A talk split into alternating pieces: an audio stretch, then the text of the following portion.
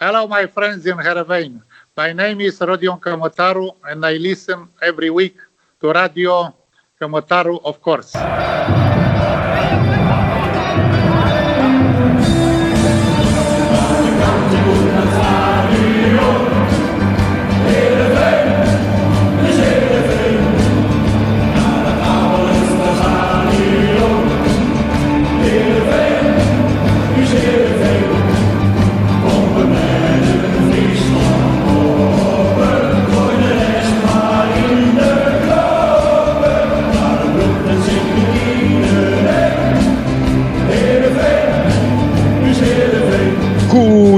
Goedemorgen, middag of avond. In Friesland zijn we nog uh, druk bezig met de PC en het scootjesielen. Maar ook Eredivisie gaat aankomend weekend uh, alweer los. Dat betekent dat er ook weer een nieuwe Radio Kamadaru aankomt. Het vijfde seizoen alweer. En uh, zoals we al de socials hadden aangegeven, gaan we dat doen zonder Hielke en Marcel, die met hun welverdiende pensioen zijn gegaan.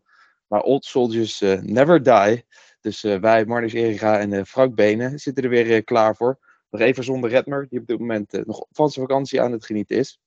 Frank, heb jij ook een beetje van je vakantie uh, kunnen genieten? Ja, mijn vakantie was in juni al.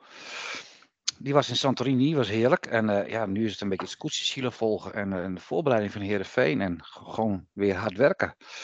Dus, maar het is mooi weer, we kunnen lekker fietsen, dus helemaal goed. De PC volg je niet? Nee, nee, ik, ik, ik, ik weet echt niks van kaatsen. Heerenveen is niet een, een, een kaatsgemeenschap. Daar zijn andere dorpen voor. Dat, uh, dat vertelden de, bij de Friese journalisten net ook nog eventjes. Maar uh, nee, het kaatsen volg ik totaal niet. De batterij zit weer vol? Naar de ja, helemaal vol. Helemaal vol. Helemaal vol. Ja, absoluut.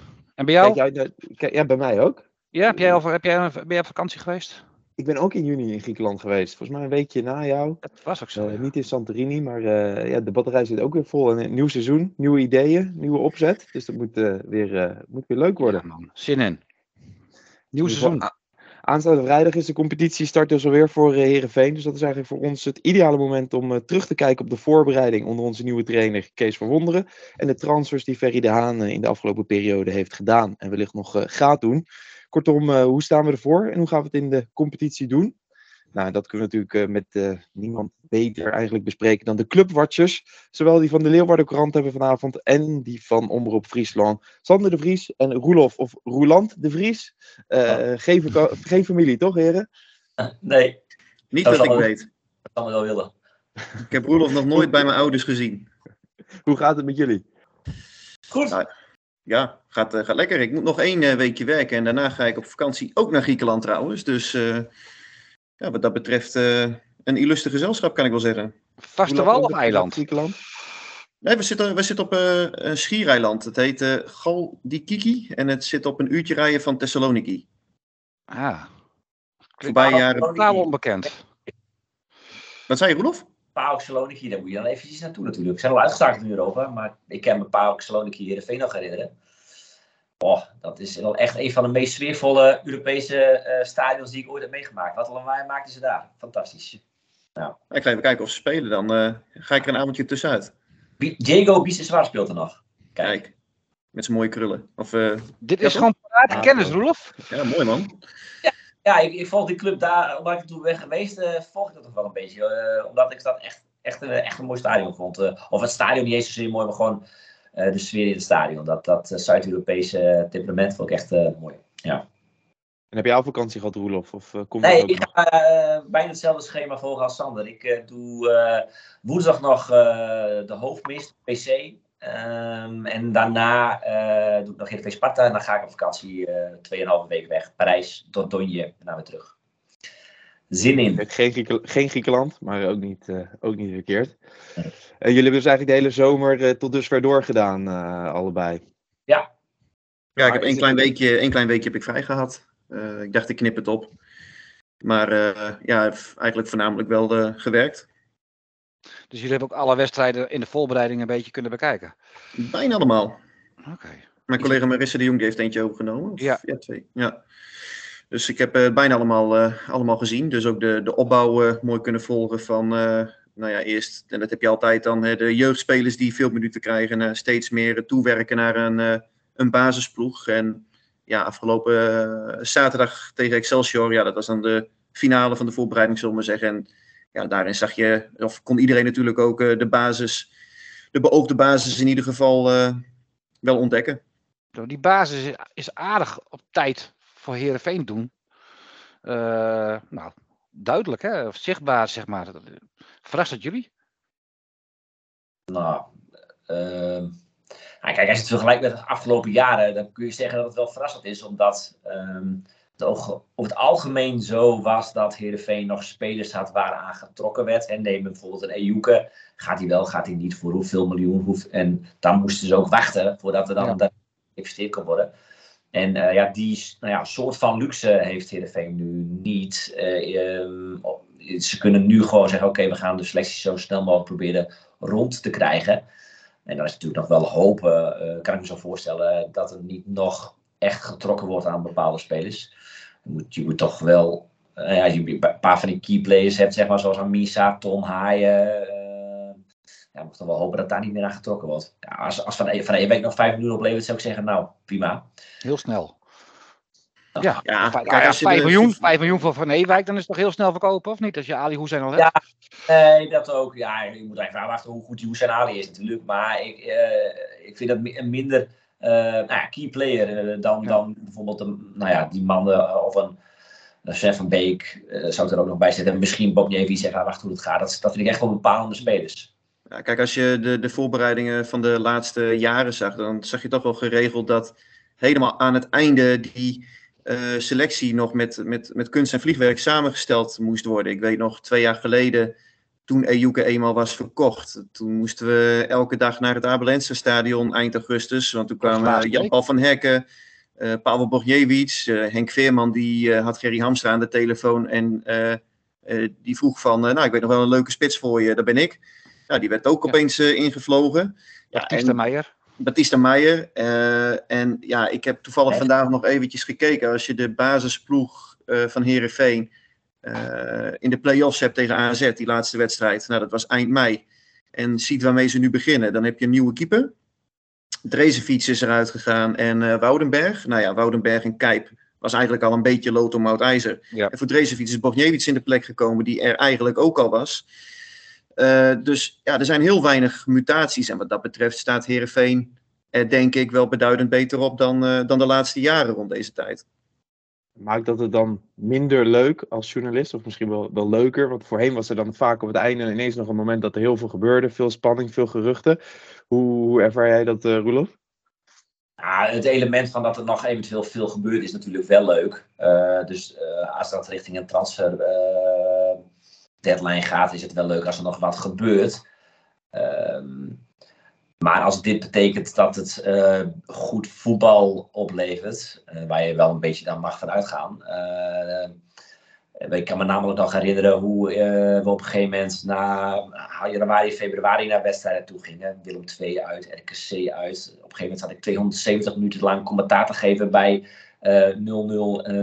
en nog een 0-0. Dat ik denk, jeetje, uh, hier kreeg ik ook geen energie van. Kijk, als journalist doe je in principe verslag van hetgene wat je ziet en that's it. Uh, maar het is op zich ook wel plezierig als het een beetje aangenaam is uh, om naar te kijken. En dat was op dat moment niet bepaald het geval. En, het kan nog altijd ook vuurwerk worden. Hè? Ik bedoel, die transfermarkt is nog een maand geopend. Dus stel je voor dat er opeens, en dat is nu niet het geval hoor, dit is hypothetisch, maar dat er een middenmotor uit Duitsland of Italië komt die zeggen van goh, we bieden 8 miljoen voor Amisar.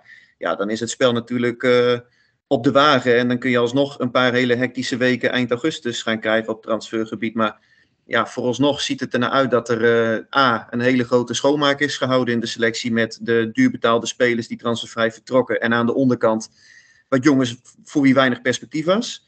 En ja, B, dat er gewoon ja, toch wel gericht uh, uh, spelers zijn gehaald. Met, nou daar gaan we het zo over hebben, maar die, die nieuwe jongen, die Olsen, ja, daar heeft de club hoge verwachtingen van. En uh, dat begrijp ik wel als ik de beelden zie.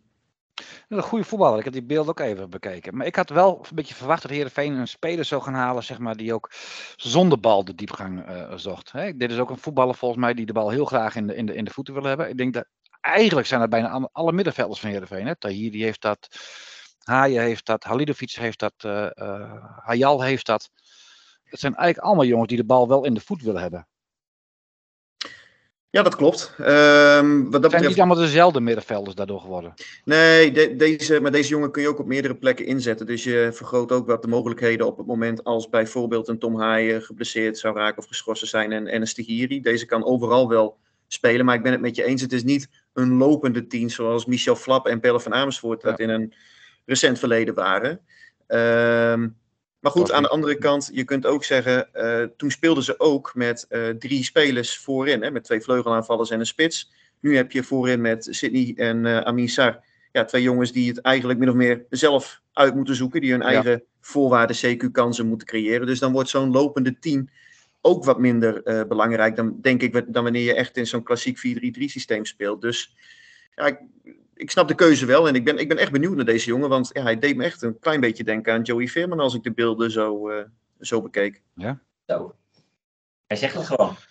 Ja, hij voetbalt zo makkelijk, die, eh, die Olsen. Ja, En dan moet ik zeggen, van kijk, een, een samenvatting van, eh, van, van drie minuten op een YouTube. persoon en loopt er, even makkelijk, loopt er even makkelijk omheen en houdt de bal aan de voet.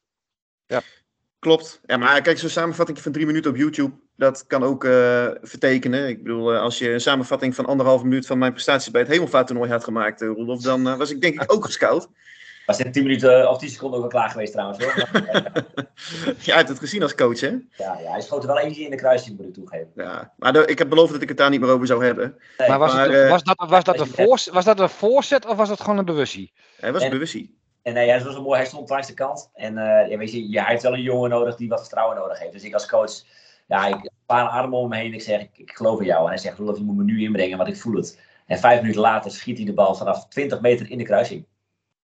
Ja, dat is mooi. Ja. Dat is dwing gewoon je, mooi. ook, dwing, je Dat ook af dwing je ook af als coach dan op een gegeven moment een beetje. Nou, ik vond dat is ook een beetje jouw succes dan, Roelof. beetje... Dat is wel jammer. Nee, ja, kijk, ehm, ja, nou ja, kijk als, als je naar die, naar die andere spelers eh, kijkt die ook zijn gekomen, met, met zo'n Timossi, vind ik ook een goede indruk eh, maken hoor, tot nu toe. Dat is wel echt een speler die je gewoon moeiteloos kunt inbrengen. Nou, Hussein is volgens mij vooral gehaald, nou ja, voor de breedte als er een keer iets is met, eh, met Milan van Ewijk. Nou ja, Sidney van Hooydonk is bekend, die wilden ze heel graag hebben. Nou, daar zijn ze in geslaagd.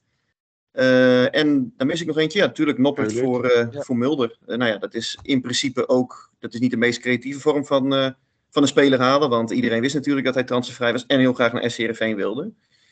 Maar ja, als je dan kijkt wat er is vertrokken. Ik denk ook behoorlijk wat ruimte gekregen in het salarishuis. En wat ervoor is teruggekomen. Nou ja, ik had het net over een... over gericht spelers halen. En, en ze zijn natuurlijk ook een paar misgelopen. Hè? Dat moeten we ook niet vergeten. Met die Michael Lado die naar AZ is gegaan. Die wilden ze volgens mij heel graag hebben. En die Fiorini waren ze ook eh, dichtbij. Ehm, dus niet alles is gelukt. Maar wat ik zei, eh, als je eh, medio augustus er zo voor staat, eh, ja, het is ook wel eens anders geweest. Is dan Noppert een betere aan- keeper als Mulder? Dat denk ik eerlijk gezegd eh, niet. Want ik, ik vind dat Mulder wel eens ehm, ja, niet, niet helemaal eh, eh, op waarde werd geschat. Eh, het, het is gewoon wel een prima bewezen eredivisiekeeper voor gewoon top 7, eh, top 8 eh eredivisie. Eh ehm, Noppert, ik begrijp het hele sentiment dat hij, dat hij de cultheld is, de, Friese jongen. Maar ik moet het eerst nog wel zien of hij het echt een heel seizoen volhoudt. Want als je gewoon realistisch bent en kijkt naar zijn stats, heeft hij het vorig jaar bij Go Ahead Eagles in het half jaar fantastisch gedaan. Maar hij heeft ook een gat eh, in zijn cv zitten van, eh, van Ja, een paar seizoenen eh, door wisselende omstandigheden. En hij heeft ook Ja. pech gehad met keuzes en blessures, dat weet ik wel. Maar hij moet het, hij moet het eerst wel laten zien, vind ik. Ik weet niet hoe Hij jij ernaar hij kijkt. Ja, dat is wel bewijzen nog, vind ik ook. Nee, ja, natuurlijk. ah, eh, ehm, ik, ik vind ook absoluut dat Erwin Mulder eh, een goede keeper is geweest voor Heerenveen. Hij had wel die momentjes die heel veel keepers trouwens hebben hoor. Eh, dus ik ben wel benieuwd of Noppen dat verschil kan maken. Dat die die momentjes niet heeft of zal hebben. Hij heeft natuurlijk eh, hij heeft het een half jaar goed gedaan hè. En that's it. Daarvoor is hij eigenlijk overal eh, tweede of derde keeper geweest. Ehm, maar hij kan wel die cultstatus krijgen, publiek achter zich. dat kan ook wel wat extra energie meegeven. Dat, dat vind ik wel leuk om naar te kijken. hè. En, Zeker. eh, De Mulder was ook een beetje saai lul natuurlijk. Maar dan kan een 2-3 fout ook zomaar over zijn, hè? Eén nieuweling die nog niet helemaal besproken was, dat is Mats Keulen natuurlijk. Ja, is, dat, eh, iemand, eh, is dat iemand die op één positie eh, zich moet focussen en daar goed is? Of denken jullie dat het eigenlijk iemand is die overal een beetje wat heeft, maar dat dat misschien ook wel dan zijn zwakte is? Nou, hij speelde tegen Excelsior op het middenveld. Daar vond ik hem iets minder uit de voeten komen. Het leek wat, wat, wat geforceerd. Hij kan er spelen, maar je, ik vond wel dat je kon zien dat het niet helemaal zijn plek was. Maar op de vleugel op uh, linksbuiten en, en als die linker wingback, ja, vind ik hem eigenlijk een van de, van de positieve punten in deze voorbereiding. Hij heeft me, ja, verrast wil ik niet zeggen, want ik had van tevoren ook wel gebeld met, met mensen bij Willem II. En die, die zeiden allemaal van ja, dat was vorig jaar echt een van onze beste spelers. Dus als Heerenveen die transfervrij kan oppikken, nou, dat hebben ze dan knap gedaan. Maar uh, ja, hij, ik, ik, denk gewoon dat hij basis gaat spelen. Denken jullie niet? Ja, ik denk dat hij de beoogde, beoogde linksback is gewoon. Ja, dat denk ik. Het voordeel met Mats Kurret is ook dat je, en dat wil Kees verwonderen graag, dat, dat je kunt variëren. Dus als je, uh, nou ja, ik ga er een beetje vanuit dat 5-3-2 uh, wel een beetje de opstelling gaat worden waar Heerenveen veelal mee zal gaan spelen. Uh, maar dat hij uh, afhankelijk van de tegenstander of uh, afhankelijk van het moment in de wedstrijd nog kan variëren naar nou ja, voornamelijk 4-3-3, denk ik. Dus als je 5-3-2 speelt en je, nou, je staat weet veel 1-0 achter, dan kun je aanvallender gaan spelen. dan kun je bijvoorbeeld zeggen: Oké, okay, ik haal een spits eruit. Timossi komt erin, die gaat rechts buiten spelen. En met Keulen, die zet je dan echt daadwerkelijk links buiten. Totale verdediger ja. af en een kijp op linksback. En je, bent, uh, je speelt een um, aanvallender ingesteld uh, team. En dat is natuurlijk wel lekker als je dat wapen als het ware hebt. Die multifunctionaliteit heeft Keulen. Want qua vleugelaanvallers is het natuurlijk niet heel breed bezet bij Heerenveen. Wat op zich, als je weet dat je 5-3-2 voornamelijk gaat spelen, niet zo heel raar is. Maar um, als je toch een meer 4-3 wilt gaan spelen, dan weer wel. En dan, ze doen heel makkelijk aan de van der Heijden. Ja, maar zou het niet zijn dat die, die derde spits die gaat komen ook eventueel op de vleugel uh, uit zou kunnen komen? Ja, dat is wel iets wat Ferry de Haan gezegd heeft. Dat dat wel een, uh, um, uh, niet per definitie een type echte nummer 9 hoeft te zijn. Liever niet eigenlijk, die je ook op meerdere plekken in kunt zetten. Ja. En een jongen die, dat zijn die er ook bij, die als, nou ja, wat ze verhuurden, ze huurden natuurlijk van Hooydonk dat als Van Hooydonk na een jaar weer weg is, dat je die, nou ja, dat, dat die door kan groeien tot, tot het nieuwe Van Hooydonk-achtige spits. Ja. Dat is dan nog een van de posities waar we wel wat, wat natuurlijk kunnen verwachten in een spits of een slash buitenspeler. Is dat waar het uh, nog aan, breekt, aan ontbreekt, in de breedte in ieder geval, Sander? Nou ja, ik vind, uh, en, en dat heeft uh, Ferry de Haan en Kees Wonder hebben dat ook uitgesproken trouwens hoor, de, centraal achterin. Kijk, als er niets gebeurt heb je met uh, Pavel Borgniewicz, Sven van Beek, en, um, Joost. Sorry? Ja, Joost, Joost van Aken natuurlijk. Uh, heb je gewoon drie prima uh, verdedigers voor SC Heerenveen. Kwaliteit is, uh, daar twijfelt niemand aan. Maar ja, het zijn ook alle drie jongens met een imposante medisch dossier. Dus ja, je hebt toch elke keer op het moment als eentje van die drie gaat zitten... dat je denkt, oh god, als, als het me meevalt. Ja. En ja, daarachter zit simpelweg niet heel veel. Je hebt Siep van Ottelen. Maar ja, die loopt eigenlijk toch ook al, hoe lang, anderhalf jaar zit hij hier nu. Hij heeft het nog niet echt laten zien, moeten we constateren. Dus, en daar willen ze, en dat is natuurlijk ook een teken, daar willen ze gewoon nog iets bij halen. Dus dat is wel uh, een linie waar, waar echt nog kwaliteit bij moet. En de aanval dus, hè, wat we net ook bespraken. Er moet ook echt nog een spits achter Amin Sar en Sidney van Hooydonk komen. En Roelof, ja. je hebt natuurlijk ook veel in de voorbereiding uh, gezien. Zit er qua jeugd nog wat achter, wat we misschien in de voorbereiding hebben kunnen zien? Ofwel voorin, achterin, of maakt niet uit uh, waar, waarvan je denkt, nou dat zou dit, dit seizoen wel eens definitief bij aan kunnen sluiten? Nou, kijk, uh, Timo, Timo Zaal zit er natuurlijk al wel wat langer bij. maar is nog steeds wel heel jeugdig, maar hij is nog, nog steeds maar 18. En daar verwacht ik eigenlijk wel veel van. ik vind hem echt heel fijn aan de bal. Uh, maar ik denk dat hij zich uh, meer gaat richten uh, op de um, op middenveldpositie. dus ja, eigenlijk zes. de man achter Tahiri. Ja, op dit moment Tahiri op, op zes. hij speelt bij de Jong Oranje ploegen nu ook op die positie. En ik vind, dat vind ik een beetje uh, Quinten Timber-achtige speler. Heel fijn aan de bal. Uh, verdedigend sterk, loopt uh, lijntjes dicht. Maar ook heel, moeilijk van de bal af te krijgen. En, en een goede, goede paas, goede dribbel. Ja, ik vind het eigenlijk wel een hele complete speler. Ik ben wel heel erg benieuwd naar. Ik denk dat hij ook wel als achtervang is voor die drie centrale verdedigers overigens. Hoor. Dat ze hem eventueel daar ook nog wel voor zouden kunnen gebruiken. Maar dat is de positie waar hij zich zal, zal op zal moeten gaan richten, denk ik. En nou, ik hoop eigenlijk een beetje dat dit het uh, jaar van zijn doorbraak wordt. Uh, wat, wat ik denk... En ik vond die, die Koida ja. vond ik ook wel, uh, in die eerste oefenwedstrijden, vond ik dat ook wel een leuke speler hoor. Demo Koida. op die linksback, die, die wingback. Het was ze af en toe nog wel een beetje ongecontroleerd. Maar wel enorme fysieke voorwaarden. Heel, heel snel, hele goede drive. Ja, en op de rechtsbuiten heb je dan Trusting van der Loo, die toen tegen Fortuna Sittard debuteerde hij. Daarna heeft hij volgens mij nog één kort invalbeurtje gehad. Maar dat is ook een, een, een talentvolle uh, speler. Uh, dus ik denk dat we, dat, nou, zeker van dat Loo gaan we dit seizoen nog wel een paar keer als invaller, uh, meemaken. En dat geldt ook voor Timo Zaal. Ja, en, en ik nog twee noemen. want in Putten speelde ze tegen het RWDM. En toen speelde Kai van der Veld centraal achterin. Uh, maakte ook wel een goede, redelijke indruk. Al uh, denk ik niet dat hij. Uh, nou ja, die mag blij zijn, denk ik, als hij überhaupt minuten gaat maken dit seizoen. en dat geldt ook voor deze jongen, die 17 jaar Ismail. Die, die viel toen in de tweede helft. Jongen van, van 17, opgepikt bij ONS Sneek uiteindelijk. Hij komt uit Heerenveen. Opgegroeid in hij, heeft ook nog, hij heeft ook nog bij VV Heerenveen nog gespeeld. Ja, ja. ja. En, en hij volgens mij tot zijn van zijn vijfde tot zijn twaalfde of zo in Tunesië gewoon, geloof ik. Tunesische moeder of vader of zoiets. Maar uh, die jongen was maar 17, maar die, die, die heeft echt... Uh, Grote vent. Al, al de, uh, de kont van uh, Kamataru, zeg maar. Weet je dat? Die, ja. Niet normaal.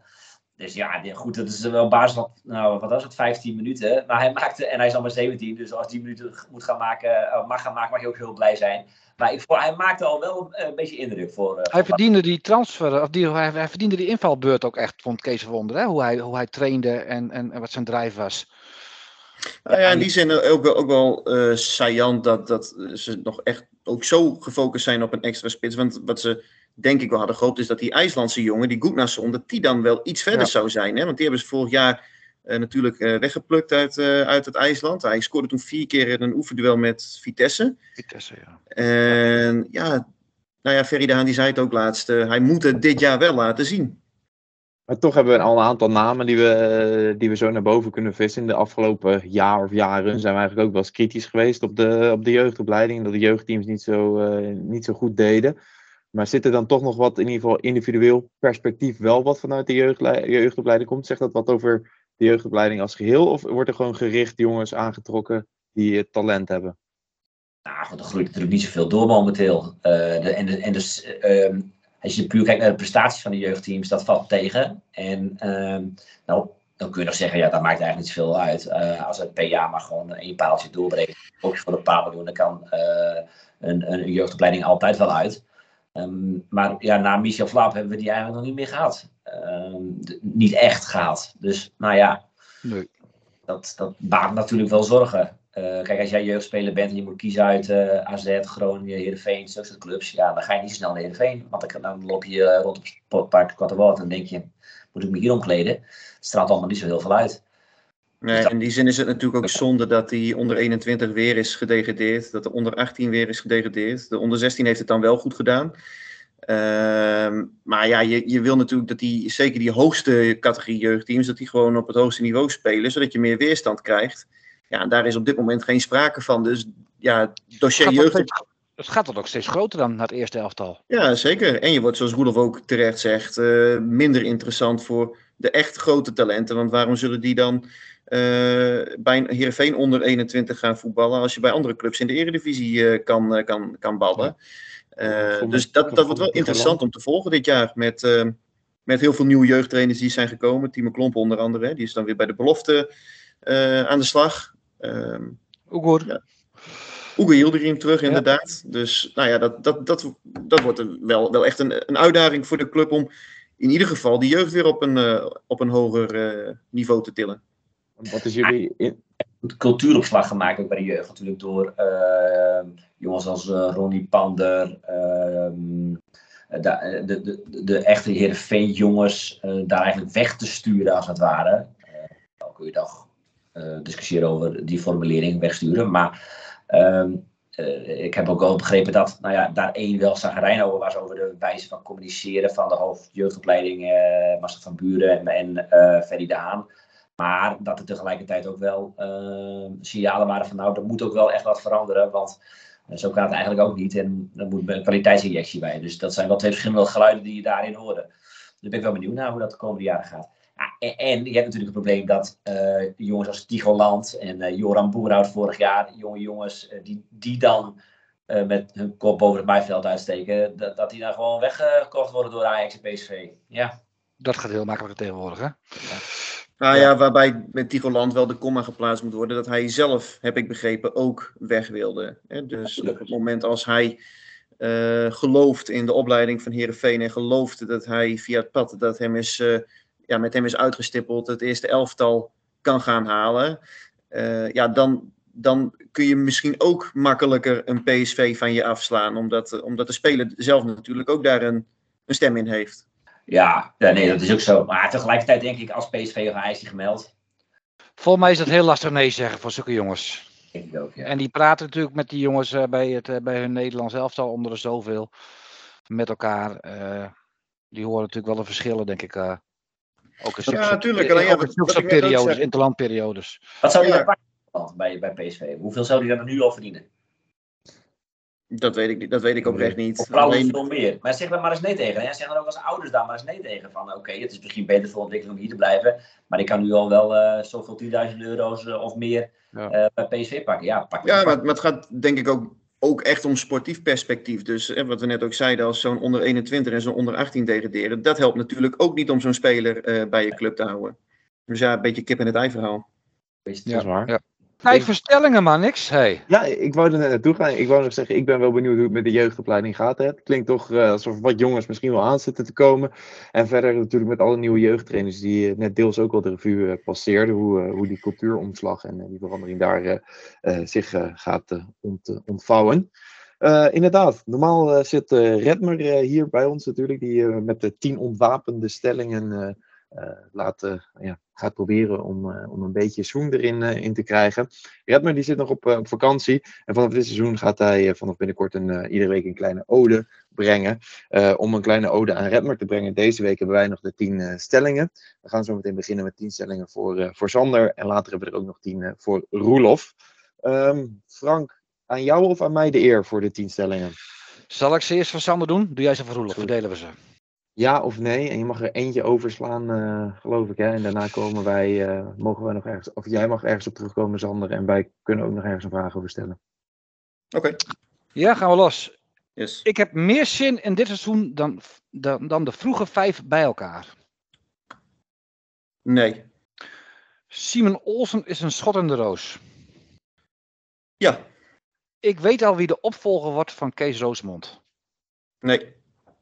De vakantie van een voetbaljournalist is eigenlijk te kort. Nee. Heerenveen eindigt weer als beste noordelijke club. Ja. Het kapitaal staat op het veld.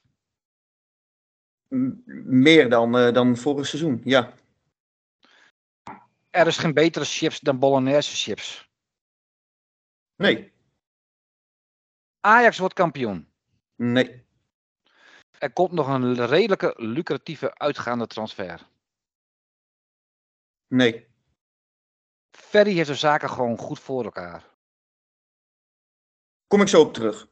Ja, oh, oh, oh. Eerst ja of nee, dan erop terugkomen. Nee. Nee.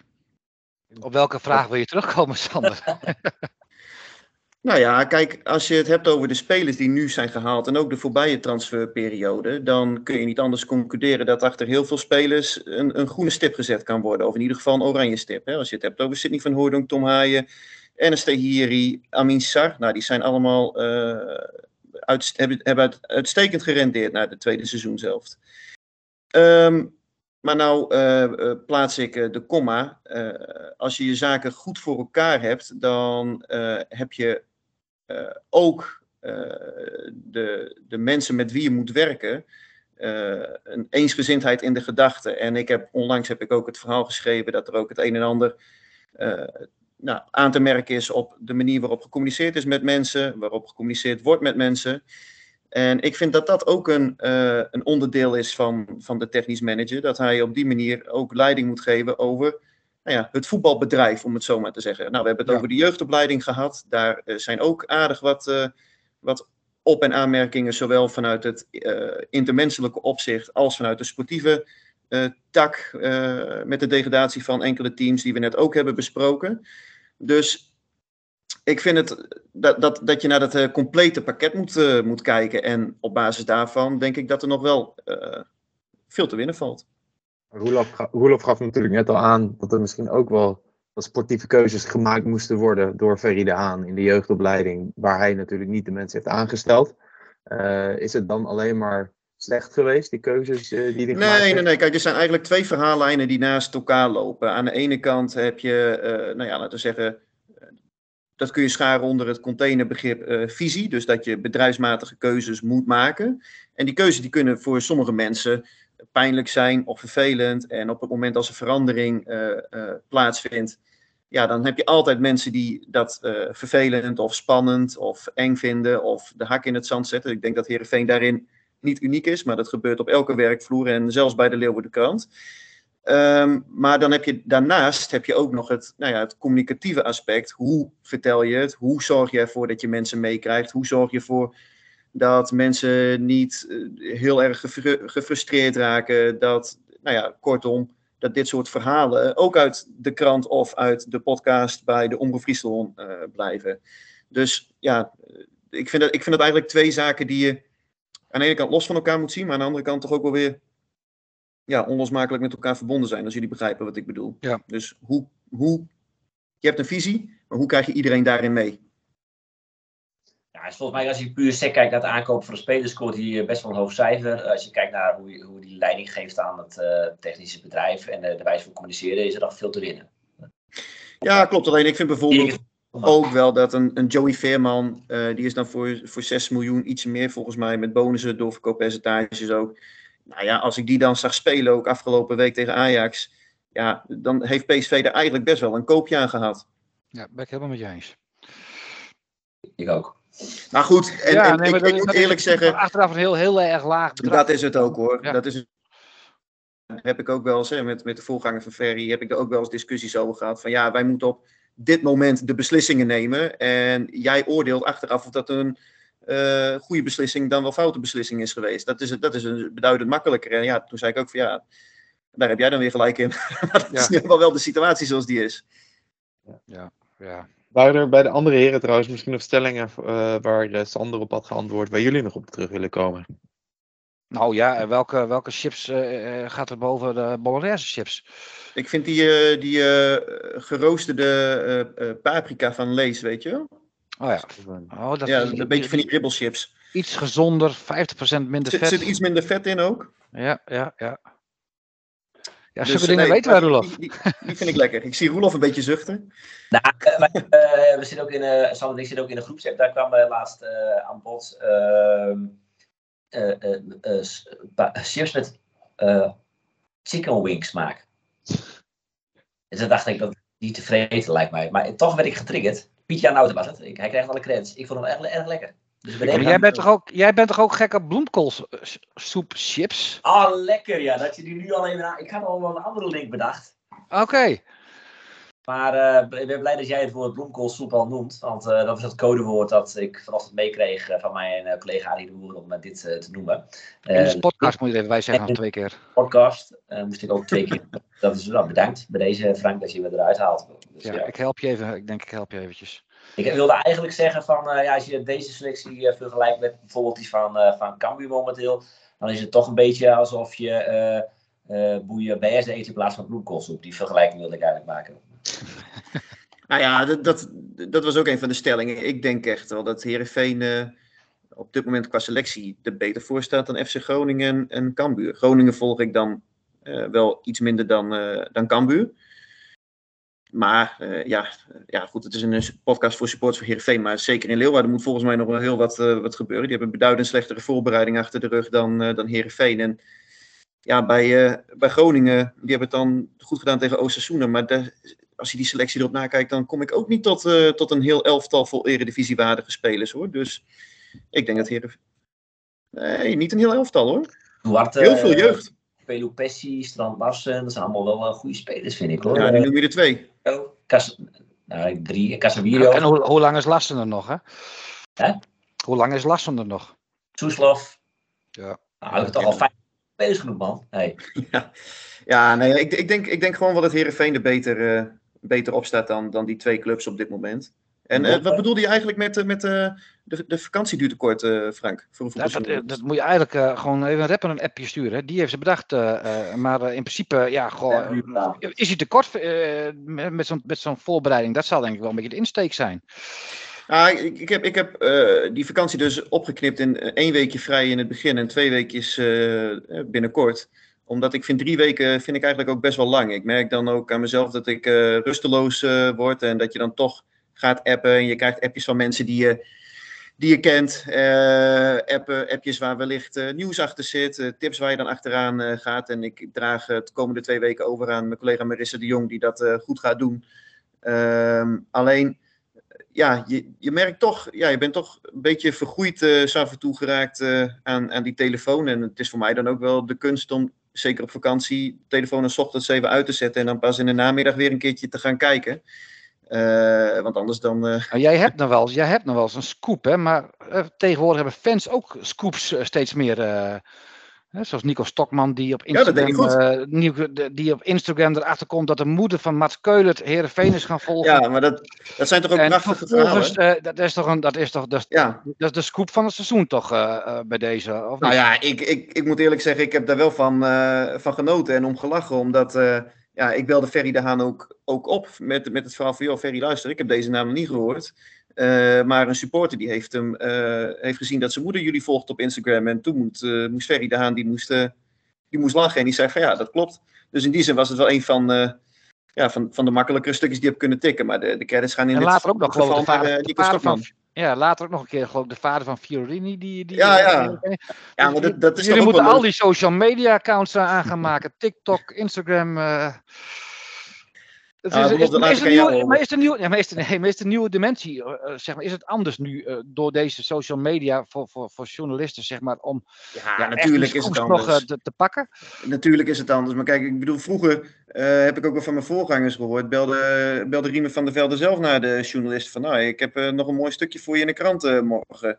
Ja. Nou, daarna kwam het tijdperk dat club zelf de persberichten als eerste wilde versturen en nu ja, breekt een soort nieuw tijdperk aan dat de supporters uh, al die Instagram en TikTok-accounts uh, in de gaten gaan houden. Omdat daar zo af en toe ook wel eens uh, ja, nieuws vandaan te halen valt. En ja, het is zoals het is, weet je wel. Ik, ja. ik, ik vind dat helemaal niet, ja, niet erg wel, of storend. In dit geval vond ik het ook leuk. Ja, dat had ik, ik vond het vooral briljant.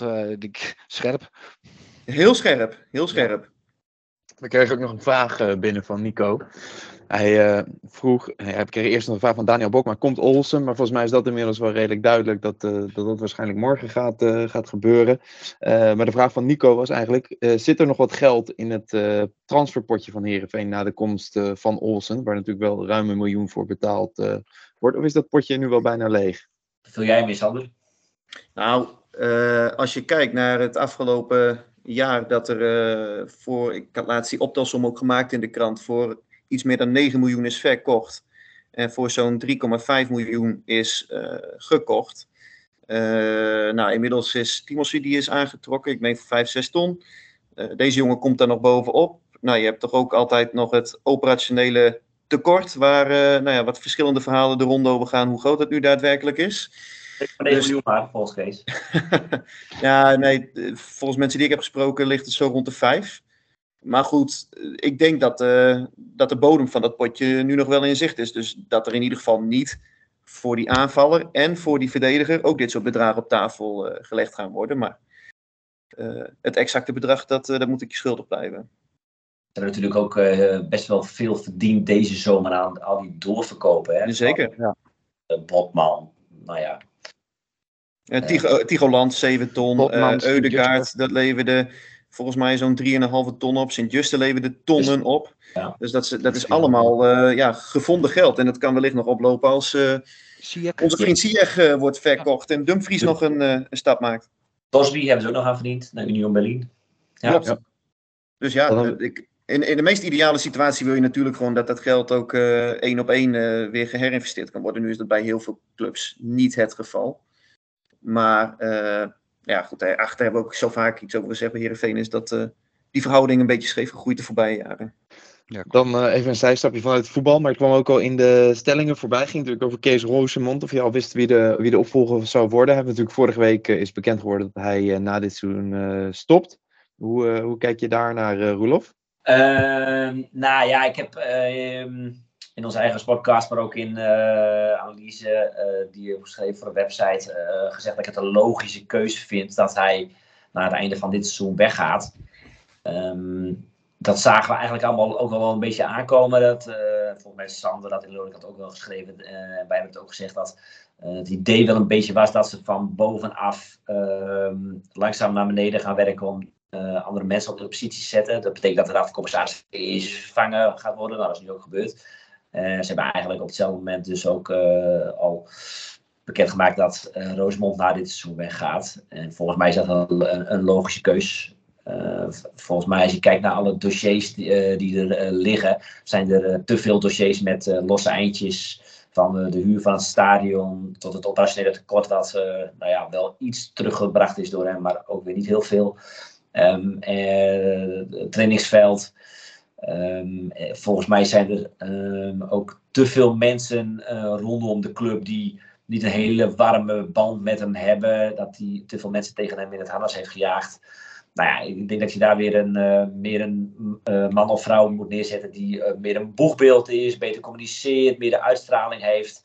Kijk, mensen komen naar het stadion voor goed voetbal, maar ik ben er ook van overtuigd dat ehm, mensen op een gegeven moment voor dat, nou ja, zogenaamde clubgevoel, je zou dat dan dus het Heerenveen-gevoel kunnen noemen, naar het stadion kwamen in de tijd van Riemer en Foppen.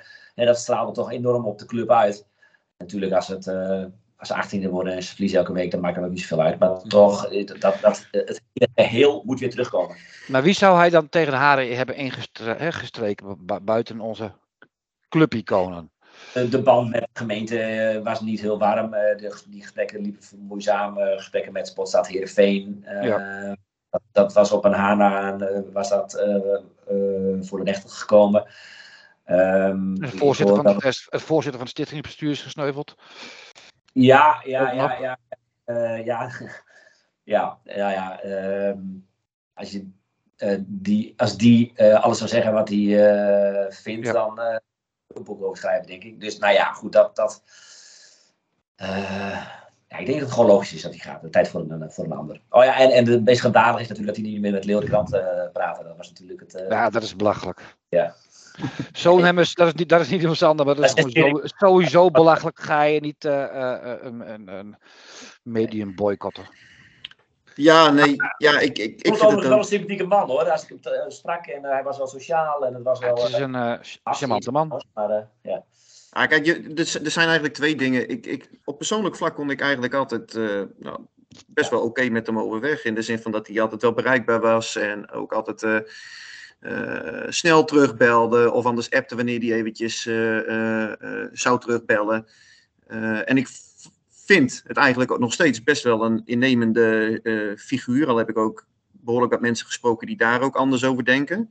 Maar dat tezijde, ik, ik had op persoonlijk vlak altijd best wel een professionele oké relatie met hem. Maar ik vind het alleen uh, geen goede directeur. En ik vind het een directeur die een uh, heel eenzijdig beeld van de werkelijkheid schetst. Een beeld dat hem het beste uitkomt. En ja, dat heb ik meerdere keren geschreven. Ja, en dat dat uiteindelijk heeft geleid tot een boycott die nu nog steeds stand houdt. Het maakt mij persoonlijk niet uit. Alleen ik vind het wel bijzonder onprofessioneel en niet passen bij een club als Herenveen. Ik vind een directeur moet in alle tijden een boegbeeld zijn van de club. De club vertegenwoordigen bij de grootste krant in de regio, zeker. Ja, en in dit geval plaatst hij zich dus boven dat, uh, dat clubbelang. En dat, ja, dat vind ik uh, ja, wel laakbaar eigenlijk. Heeft u nog dingen goed gedaan, jongens? Nou, kijk, je kunt wel uh, vaststellen dat de sfeer in het stadion is wel verbeterd. Ze hebben ook echt wel ge geprobeerd om, daar, daar, hebben, daar heeft hij zich ook altijd wel sterk van gemaakt, om het Abelense stadion een facelift te geven. Nou, dat is, dat is zeer behoorlijk gelukt. En ik vind ook het dossier Squad Award, daar zijn, hoe je het wint of keert. Het is een dossier waar hij zich vanaf het begin af aan bij zijn installatie in maart 2019 altijd sterk voor heeft gemaakt. Nou ja, die velden liggen er nog niet. Ik heb het vorige week ook als volgt omschreven van ja, cynicus zou het een schrale oogst kunnen noemen op het moment dat hij, straks vertrekt en er liggen hooguit drie nieuwe velden voor Essen Heerenveen. Maar als je ja, aan de positieve kant bekijkt, kun je zeggen dat er wel eindelijk stappen zijn gezet in een dossier wat de afgelopen jaren eh, stil heeft eh, gelegen. Nou ja, eh, dat heeft hij inderdaad eh, bereikt. Alleen op de belangrijkste dossiers eh, is dan mijn analyse, financiën, commercie, eh, sportstad eh, schaar ik er ook onder, hè, om het eh, terugbrengen van de huur. Ja, daar eh, krijgt hij geen groen vinkje. Dus Maar eigenlijk de hoofdpunten, zeg maar, de hoofdpunten waar hij Luc IJzinga zeg maar, hè, voor uit de deur heeft gewerkt. Eh, Vind je, vind je, vinden jullie eigenlijk dat hij dat zelf niet heel veel beter heeft gedaan? Ik vind Nee, van niet. bovendien was hij eh, in die tijd ook al eh, deels eh, commissaris. Ja, hij was toezichthouder, dus hij zat daar zelf ook bij natuurlijk. Precies, Ja. ja. En hoe vinden jullie, wat vinden jullie nu dan dat, dat, dat, dat, eh, dat Dennis Gijsmans, van voorzitter stichtingsbestuur, eigenlijk dezelfde stap maakt als Kees Roosmond naar voorzitter eh, Raad van Commissarissen? Ja, dat is Vinden eigenlijk jullie, wat vinden jullie van, deze, van die move? Want dat is eigenlijk toch wel. Ja, in bedrijfsleven noemen, bedrijfsleven noemen ze dat bad governance. Hè? Dus, eh, dus niet een, een, een, een- zoals het hoort in het bedrijfsleven. Nou is de voetbalwereld wel wat anders. eh, maar heel gezond. Ja, en in, in, dit geval, kijk, het zou, het zou slecht zijn als hij in de rol van toezichthouder nu naar de uitvoerende kracht zou gaan. Maar daar is nu geen sprake van. Hij blijft nog steeds toezichthouder. Hij komt alleen iets dichter op de materie te zitten, omdat je met dat stichtingsbestuur. Ja, je zit er eh, zo ver eh, eh, vanaf. Ik heb ook wel eens gehoord van mensen die erin hebben gezeten. dat als het gaat om de, de jassen van de stewards die versleten zijn. dan krijgen zij dat op hun bordje. Ja, daar zijn zij helemaal niet voor. Zij moeten echt die grote lijn eh, bewaken en, en controleren. Ja, in, in die zin vind ik het eh, wel logisch dat een man als, als Dennis Gijsman en Martin van Dekken, daar, nou, over beide heb ik wel eh, positieve geluiden gehoord in de. Over, over. Dennis weet ik dat, dat er heel veel vertrouwen binnen de club is. In hem. Ja. En, en hij blijft nog steeds een toezichthoudende rol. Kijk, het wordt natuurlijk een ander verhaal als hij straks, net zoals Kees Rozemond, binnen afzienbare tijd, eh, laten we zeggen een tijdsbestek van twee maanden, het hele zwikje zou wegsturen en er weer zelf. Want dan heb je hetzelfde als wat er in 2019 is gebeurd. Maar vooralsnog heb ik daar eh 0,000% aanwijzingen voor dat dat gaat gebeuren. Welk rapportcijfer krijgt Kees? Vijf. Ja, voor mij een, eh, een 4. Van jou, Frank? Ja, ik zit, ik zit een beetje op, een- op een 5,5 denk ik. En hoezo? Nou ja, dat, dat, dat, dat, dat is op basis dat hij bij mij ook al op 0,10 begon. En dan vind ik dat hij toch nog wel redelijk eh, eh, dingen ook wel, wel voor elkaar heeft eh, gekregen. Op basis van verwachtingen. Wat zei je? Je had eigenlijk verwacht ik nog slechter zou doen. Dus Nou ja, hij moest toch wel wat inhalen. En eh, qua, qua schade vond ik. En kijk, ik, ja, je hebt altijd een nare smaak over hoe, die, hoe die is gekomen. En ehm, toen had ik er meer aversie tegen, tegen Kees dan, dan nu. En dat is meer omdat ik. Nou ja, goed. De sfeer is, is eh, wat jullie zeiden in het stadion ook eh, weer, weer, weer goed. Als je moet gaan saneren, maak je ook geen vrienden. Ehm, Maar hij heeft niet heel erg geseneerd. Nee, nou ja, goed. Hij moet er toch. Hij heeft, er Zijn, toch eh, nee, zijn- hij, hij heeft er toch wel mensen uit moeten eh, eh, eh, eh, doen. eh, ehm. Ja, maar er zaten ook mensen bij die bijvoorbeeld voor vier uurtjes of zo ergens in de fanshop ja, eh, werkten. ja. Dus er zijn, nou, er zijn nog niet echt, eh, laten we zeggen, massa-ontslagen gevallen. En bovendien, het aantal eh, mensen dat er destijds is, is, is uitgegaan, is volgens mij nu sowieso ook alweer terug op, eh, op de werkvloer. Dat kun je ook zeggen van, oké, we zijn in de fase gekomen dat we gaan bouwen aan de club. Dus dat, dat kun je ook op die manier uitleggen. Maar ja, eh, over de gehele lijn. En ik, ik heb altijd in mijn verslaggeving, ook op het moment dat die daar kwam, daar heb ik eh, destijds samen met collega Anne Rolf van der Meer genoeg over geschreven dat het eh, ja, niet de juiste manier is om, om op die eh, post te komen. Nou, volgens mij is zelfs de meest kritische supporter of de grootste eh, eh, positieve supporter, iedereen is daar volgens mij wel over eens geweest. Maar op een gegeven moment, hij zit er. Dus laten we hem dan gewoon gaan kijken hoe hij het doet inhoudelijk. Nou ja, en eh, op basis daarvan heb ik de voorbije jaren toch wel wat gaten in het eh, verhaal van hem kunnen schieten. Althans, Oh, absoluut, absoluut, absoluut. Alleen, ik, ja, ik, ik, misschien ben ik ook wel mild door die corona eh, twee jaar. Dat je eh, niet een echt een uitbundig 100 jaar jubileum hebt kunnen vieren. Eh, aan de andere kant heeft de NOW misschien ook wel heel veel goede dingen voor de club betekend de afgelopen jaren. Ehm, nou goed, ik maak er een 5 4 van. Ik ben het wel mee eens dat het niet voldoen, dat het niet is wat, wat we uiteindelijk willen. Dan, laten we daarmee Kees achter ons. Oh, sorry, Roelof. Seizoen is net begonnen, Frank, maar je wel wat kritischer worden, hè? Hey, niet zo Ja, druk. joh, nee, maar ik, kijk, ik- ja, ik Door vind ook- meer ben je voor jou dit Ik geloof namelijk Oh. niet zeg maar dat, dat, dat, dat, dat, dat een, als er nu een nieuwe directeur komt, dat er eh, eh, eh, nogmaals in, in een, eh, wel heel veel gaat veranderen. Ah, kijk, Luc IJzega die zei eh, altijd, en daar heeft hij natuurlijk wel gelijk in, er is geen toverstaf. Dus het is inderdaad echt niet zo dat op het moment als wie dan ook straks over die drempel staat en dat in één keer alle problemen waarmee Heerenveen of de dossiers of de uitdaging, hoe je het wilt, dat die in één keer allemaal zijn opgelost. Wat wel belangrijk is, denk ik, is dat er gewoon iemand komt met A, verstand van voetbal, B, visie. En dan vooral de vraag, hoe gaan wij eh, de doelen bereiken? In plaats van, ja, we willen hier naartoe, we willen weer naar die plek 8. Eh, en gekoppeld aan die visie, eh, transparantie en realisme. En tot slot verbinding. En ja, op die drie dossiers schiet het huidige, de huidige directeur, eh, vind ik, tekort. Nou ja, en wat dat betreft ben ik wel heel blij met, het, met een Dwight Lodewegers. eh, die Ik ook. eh, Ja, dat is, denk ik, eh, aan de club Perfecte commissaris. Maar die ook gewoon heel goed nog is, eh, eh, naar mij weten, met, eh, met Riemer en Foppen. En met Kees Dus, eh, En ook natuurlijk met Kees, hè, bij de assistent geweest bij Ronald Koeman. Dus daar, daar, daar, nou, daar zit wel wat meer link met elkaar. Dus da- daar mag je ook wel wat gaan van verwachten zometeen eh op dat gebied. Hè? Want er moet nog wel, wel wat gebeuren om inderdaad ook die jeugdopleiding weer op niveau te krijgen. Maar ook dit eerste elftal op niveau te houden. Ik heb in deze mensen, die, die heb, ik wel, heb ik wel vertrouwen in. Moet die nieuwe voetbal dat... verstand van voetbal hebben trouwens? Dat, dat, volgens mij zei je dat, Sander. Moet die, De moet dat? nieuwe directeur. Ja, nieuwe voorzitter, algemeen directeur. Ja. Ja, dat eh, lijkt me geen overbodige luxe op het moment als jij een voetbalclub nee, nee. Nee, dat snap ik. Maar per se, moet het per se. Dat is wel lastig. Dat, daar vallen veel af. denk Ik. Ja, Ja, ongetwijfeld. Dan kom je bij toch hebben als achter. Maar eh, eh, kun je ook nog zeggen, dat is een volleybalman. Maar eh, Ja, maar die heeft zijn sporen natuurlijk wel verdiend in de voetbalwereld bij AZ en, en PSV. Maar het lijkt mij toch wel handig als jij directeur bent van een voetbalclub, dat je in ieder geval daar een netwerk eh, hebt, dat je mensen hebt met wie je nee, kunt klankborden, dat je, eh, nou ja, dat eigenlijk. Ja, dat is lastig. Hoe blijven we dan over dan? Nou, Ja, je- dat, dat, dat is een uitdaging. dat, dat is iets waar we later nog heel veel podcasts ook over kunnen gaan, eh, gaan vullen. Ik denk, Roelof, ik voel dat jij een beetje probeert te prikkelen. Dus volgens mij ben je ook wel toe om jouw tien stellingen eh, te gaan beantwoorden. Ja, van de trainer zelf. eh. je dat? Ja. Nou, de tien stellingen voor eh, Sander hebben we er ook eh, tien voor, eh, voor Roelof eh, gekregen. Eh, de eerste is, mensen zijn zoals gewoonlijk weer veel te optimistisch in de voorbereiding. Ja. Kees van Wonderen is precies de juiste trainer voor Heerenveen. Ja. Heerenveen eindigt weer als de beste noordelijke club. Ja. Kaatsen is leuker dan voetbal. Nee. Eh, door zoveel Zweden aan te trekken, keren we terug naar ons succesvolle verleden. Nee.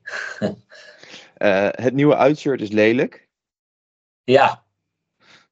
Het gemis van Marcel en Hielke is jammer, maar met deze mannen staat er een volwaardige basis. Ja. PSV wordt kampioen. Nee.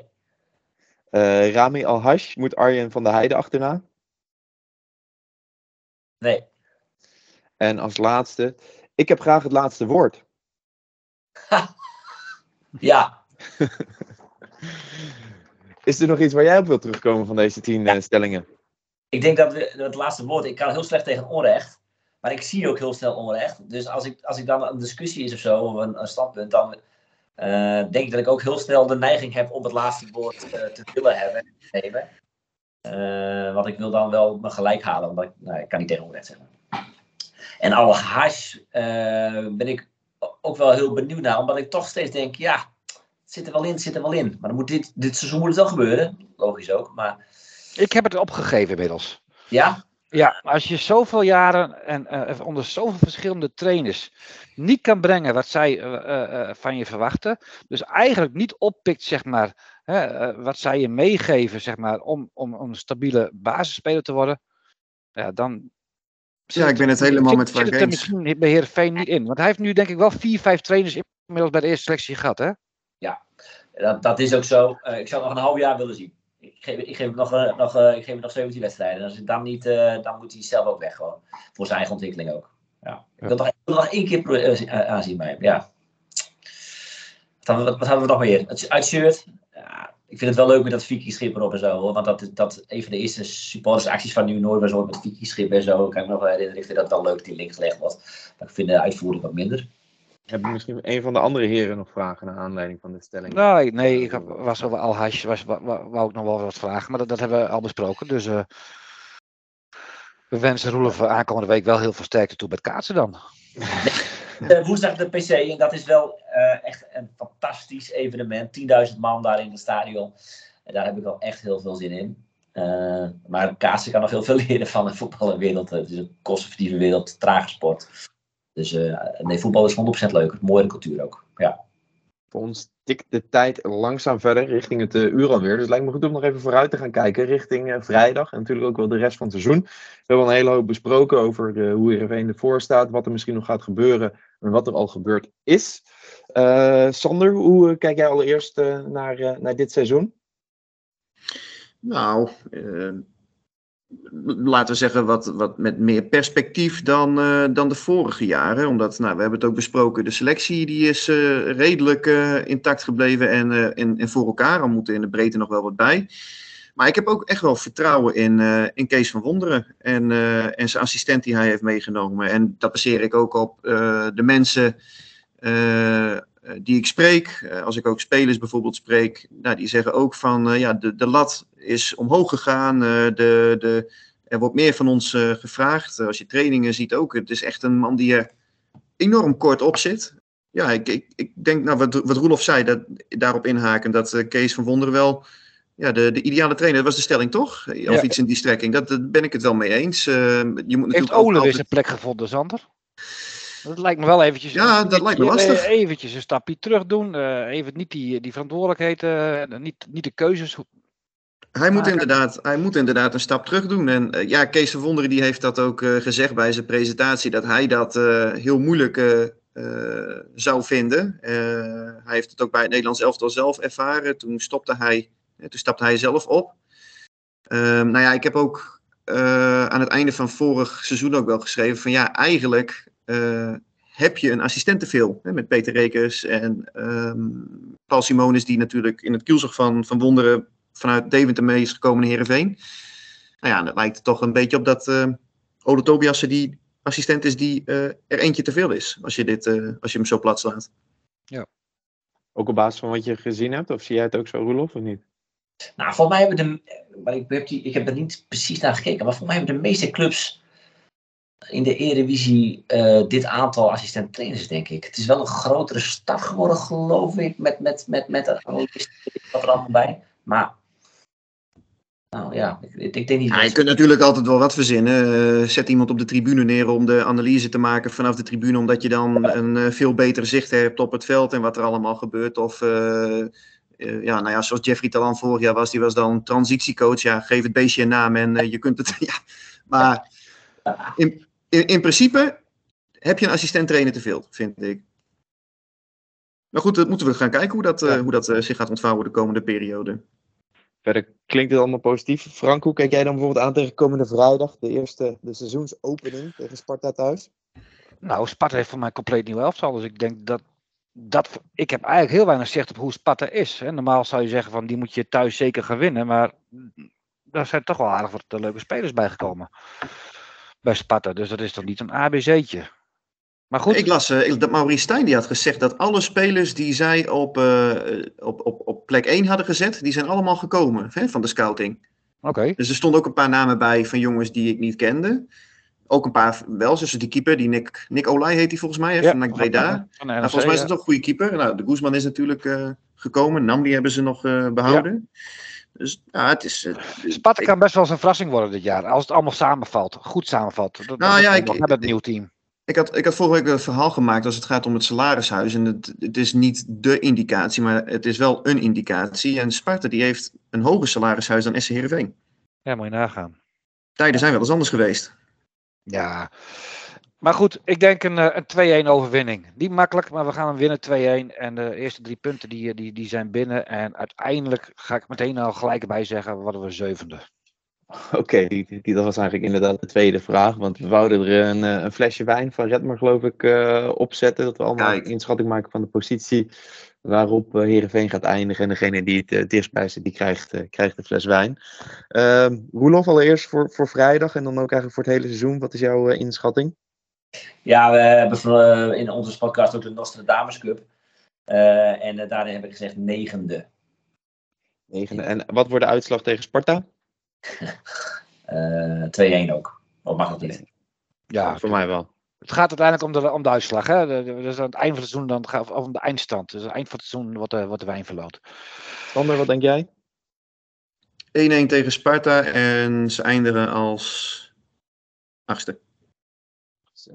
Oké. Okay. Uh, ik zou dan zeggen dat ze met 3-1 van Sparta winnen. En ik denk ook dat ze als achtste eindigen. Of mag ik dan niet hetzelfde zeggen? Tuurlijk, mag dan delen zeggen. we maar niks. Dan delen we hem. En denken er nog mensen dat Amin Sar eventueel topscorer van de Eredivisie gaat worden? Nee, van de Eredivisie niet, maar hij gaat er wel minimaal 15 maken, denk ik. Ja, en uh, die zelfs in onze damescup heb ik gezegd 15 inderdaad. Uh, ah, ik vind het echt een klasbak hoor. Ik heb echt wel hoge verwachtingen. Ja, het is echt. Nu Luc de Jong, die, uh, ja, wat heb je van Wolfswinkel, Strand Lassen, echt een spits die ook veel doelpunten maken. Maar bij Ajax heb je Bobby, maar die zal niet alles spelen. Dus die maakt ook niet zo snel, uh, nou wat is het, 20, 25. Maar ik denk dat Ajax toch een spits wel gaat kopen. En die Bergwijn gaat ook nog wel veel maken bij Ajax, denk ik. Nou, Ajax heeft nog een, uh, die, die jonge Italiaan die waarschijnlijk nog gaat. Ja. ja, lekker belangrijk. Hè? Ja. Volgens mij hebben we van iedereen genoteerd wat ze verwachten voor aanstaande vrijdag, de eerste thuiswedstrijd uh, tegen Sparta. Het is wel leuk hè, hoe die, hoe die Sar, hoe die uiteindelijk is gekomen. Want ja, volgens mij was het de bedoeling in de winterstop Henk Veerman weg, Sidney van Hooydonk uh, terug. Ja. En toen verloren ze een paar keer. Ja, en toen kon de geldbuidel opeens opengetrokken worden. Ja, en het is een schot in de roos. Maar zo zie je ook maar hoe, hoe dun het lijntje zo af en toe is. Hè. Dat, dat, maakt en dat, maakt, dat is bij elke club eh, gebeuren dit soort dingen. Maar dat maakt het toch ook, ook alweer heel leuk. Joey Veerman is op de, ongeveer de laatste transferdag nog gehaald. Uh, dat Gerry zei, nou, we zetten... Ja, ja. Ook zo'n voorbeeld. Ja. Uh, Joey Veerman inderdaad uh, vlak voor het verstrijken van de transfer deadline. Ik weet het nog, ik weet het nog heel goed. En ja, vervolgens die gaat meetrainen. En uh, je zag direct op de eerste training zag je al van uh, tik, tik, tik. Van oké, nou dit, dit is er een. Ja, dat heb je met Sarah ook. Ik vond het zo leuk tegen Excelsior. Ook altijd Finn Bogus gehad toen trouwens, hè?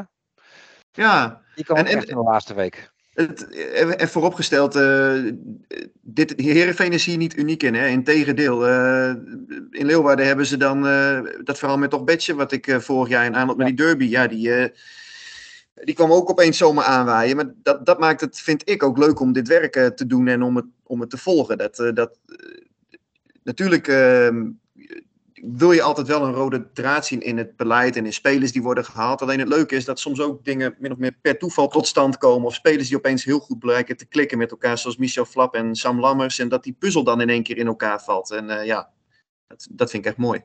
Dat is het ook zeker. Ik denk dat het wel goed was om te horen, ook van jullie heren, die er de hele voorbereiding uh, met een uh, professionele blik naar hebben gekeken, dat het toch overwegend positief is.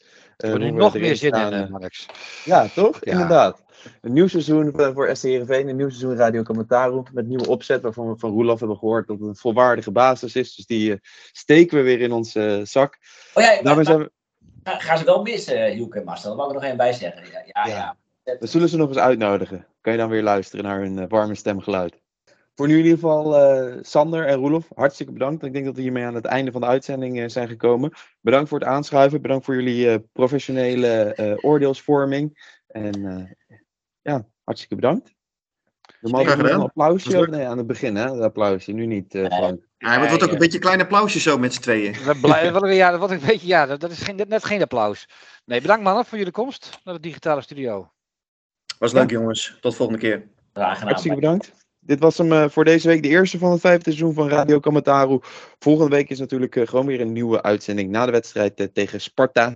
En dan is hopelijk Red, Redmer er ook weer bij. Heb je trouwens nog vragen, tips en of opmerkingen, kun je ons mailen op info.radiokamataru.nl. Nogmaals allemaal bedankt voor het luisteren en voor het aanschuiven. En tot volgende week. Nou, laat de Vriezer dan ook nog eentje maken. Dat zou toch aardig zijn? Ja hoor. Kamataru. Rodion Kamataru krijgt dan ook zijn afscheidscadeautje. in de extra tijd